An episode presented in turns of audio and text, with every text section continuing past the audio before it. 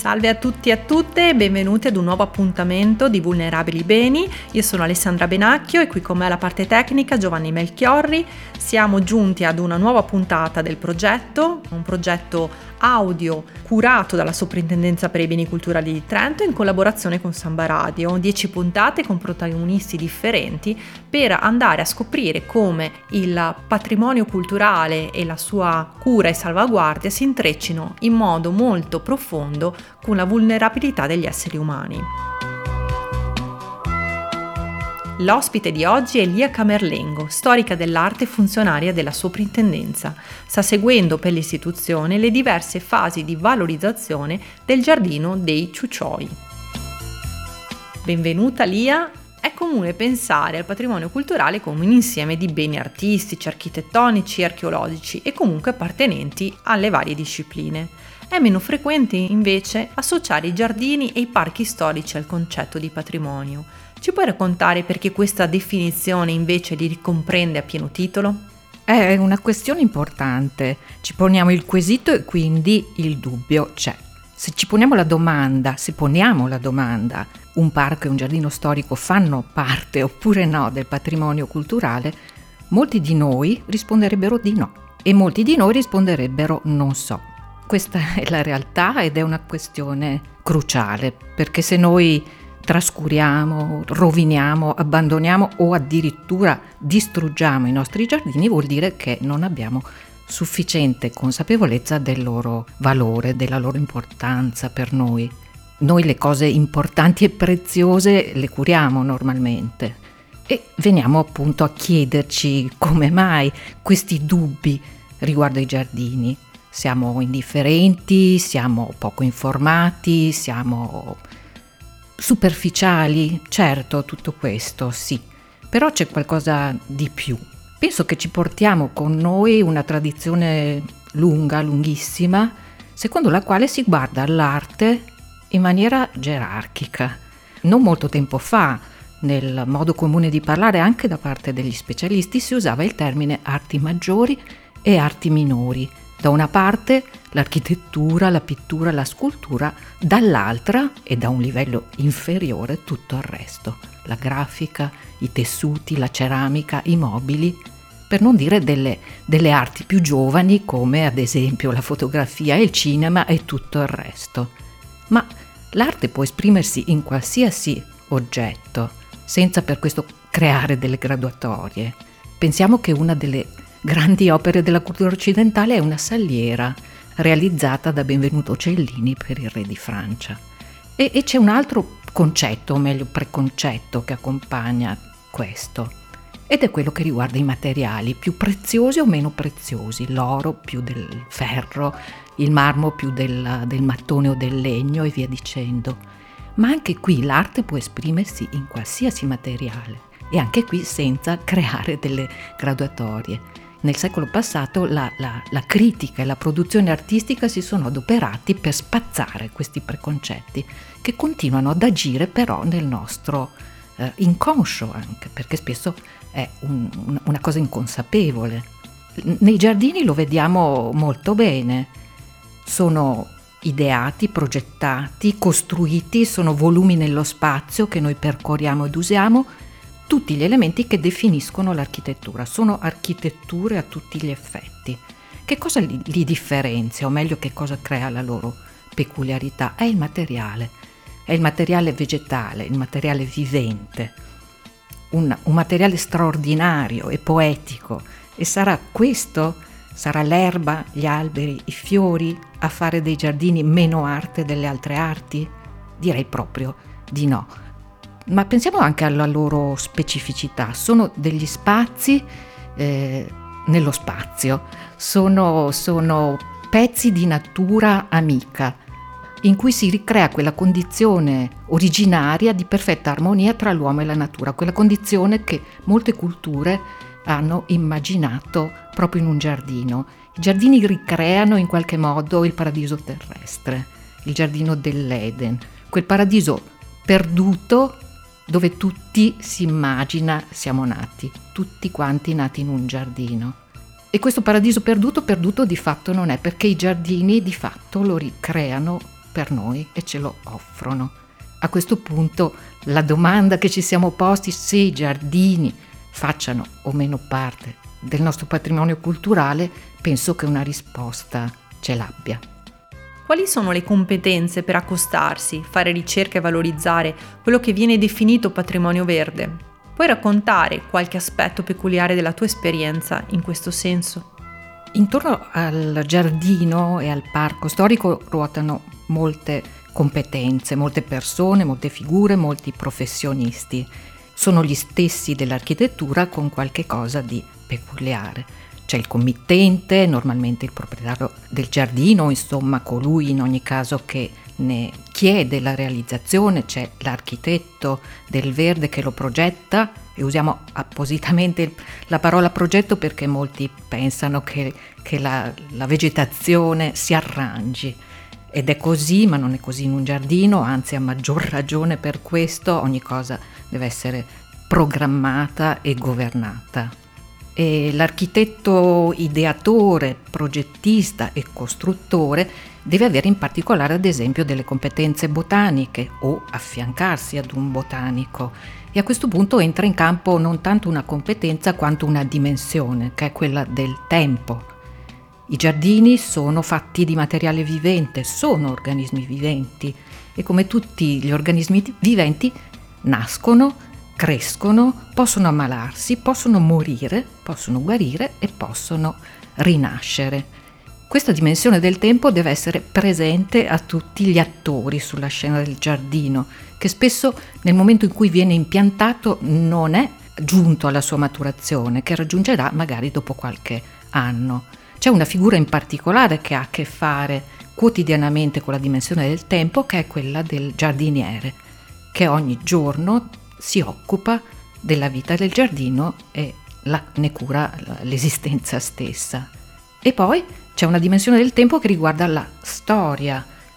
Parliamo appunto di giardini storici, quindi chiaramente le vicende nel tempo dei giardini storici hanno una rilevanza per la vita stessa dei giardini ed entrano in campo figure varie, quella specialistica dello storico dei giardini che si occupa di ricercare con i mezzi che gli sono propri ehm, le vicende eh, del giardino storico per fornirne i risultati da un lato a coloro che si occupano della cura del giardino, dall'altro ehm, le direziona verso la valorizzazione o, la, o meglio la diffusione della conoscenza.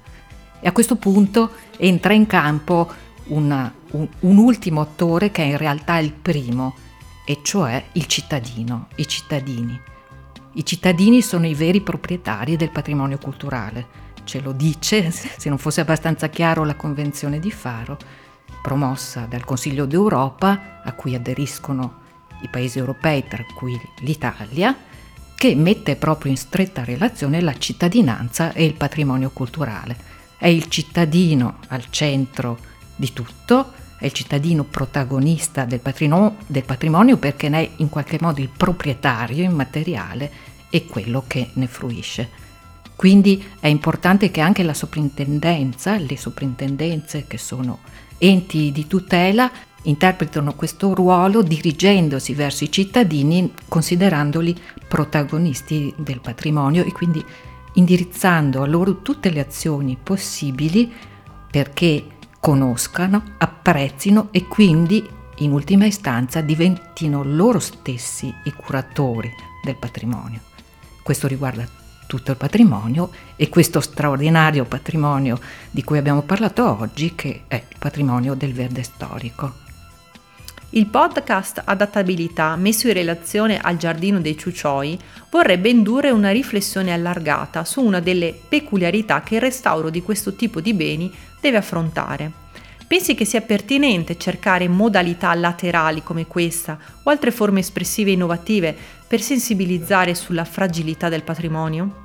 Non ci sono particolari confini ai, modi della comunicazione e è importante uh, stare al passo con i tempi e andare a cercare i, i, modi più adatti a rivolgersi alla, alla, comunità dei cittadini. Il podcast è senz'altro un mezzo di comunicazione molto ascoltabile, molto efficace, che utilizza un mezzo innovativo per raggiungere una comunità allargata sia per tipologia di, di, età che per tipologia di composizione, quindi senz'altro questo e tutti gli altri modi che si possono immaginare sono strade da percorrere perché lo scopo è quello di rendere le persone, la comunità, i cittadini protagonisti appunto della, della scena, della scena del patrimonio. Grazie a Lia Camerlengo per i suoi spunti di approfondimento e per appunto averci introdotto anche a una lettura del patrimonio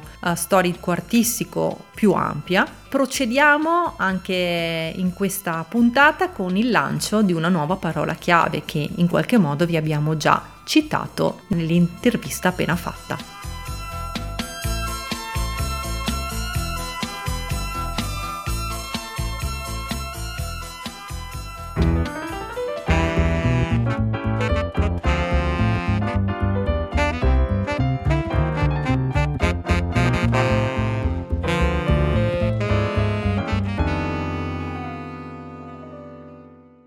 Adattabilità.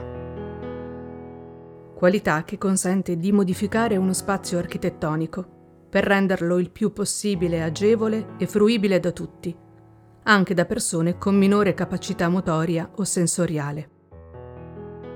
Ma anche condizione inevitabile e necessaria per un'opera d'arte, quale statua, quadro o pala d'altare, che una volta estrapolata dal suo contesto originario o rimossa, staccata o tolta, si trova in una nuova situazione di convivenza, come accade in una sala museale, con altre opere d'arte, differenti per tipologia, materiale e contenuti.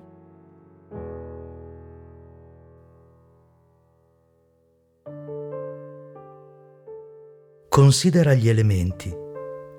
Il morbido filo d'erba che infrange lo strato rigido dell'asfalto sotto un sole comune. La forza non è nella tensione serrata a pugno, è carezza sapiente, consapevole. Si adatta alla superficie vincendo nella durezza, si sporge così all'aria nuova del mattino. Sospensioni, flusso inarrestabile di cambiamenti, contraddizioni, fatiche, incertezze, convivenza con persone diverse, per cultura, provenienza, lingua, disarticolazione delle certezze, questi nostri tempi che piovono a grandine sui raccolti. Come dice Pier Vittorio Tondelli, molto spesso non siamo noi a scegliere, ma sono gli accadimenti stessi che vengono a noi in un particolare momento. E quello sarà l'attimo, perfetto, facilissimo, inevitabile sentiremo un richiamo e non potremo fare altro che obbedire.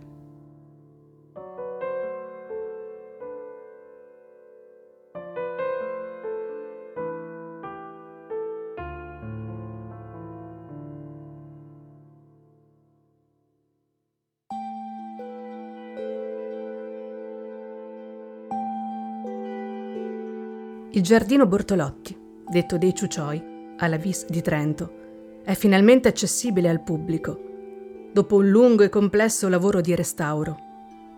Soprintendenza e amministrazione comunale hanno finanziato i lavori, sorvegliando tutti quegli interventi che hanno consentito di restituirne integrità e bellezza. Non è stato semplice. Questo tipo di operazione, per essere efficace, deve necessariamente muoversi su un delicato equilibrio. Mantenere l'identità originale del bene rispettando in questo caso lo spirito e il disegno del suo inventore e proprietario, Tommaso Bortolotti, che lo ha realizzato a metà Ottocento, e rispondere al tempo stesso alle nuove esigenze di accessibilità e utilizzo pubblico. La sua apertura alla comunità va ben al di là di un ripristino formale e filologico delle vecchie strutture murarie, dei percorsi, dei manufatti e della vegetazione. La parola adattabilità assume qui un significato fondamentale. I giardini storici sono un patrimonio culturale estremamente complesso, segnato dai mutamenti impressi dal tempo, dalle storie che vi si sono sovrapposte e dagli stessi elementi vegetali in continua trasformazione, secondo i ritmi della natura. Per poter recuperare il valore di questi beni, rendendoli accessibili e pienamente fruibili, occorre quindi relazionarsi alla loro identità, mutevole e cangiante, che esige saperi e competenze molteplici, disponibilità a soluzioni versatili, conoscenza e memoria condivisa. È nel suo essere progetto aperto che il restauro di un giardino trova il suo valore aggiunto.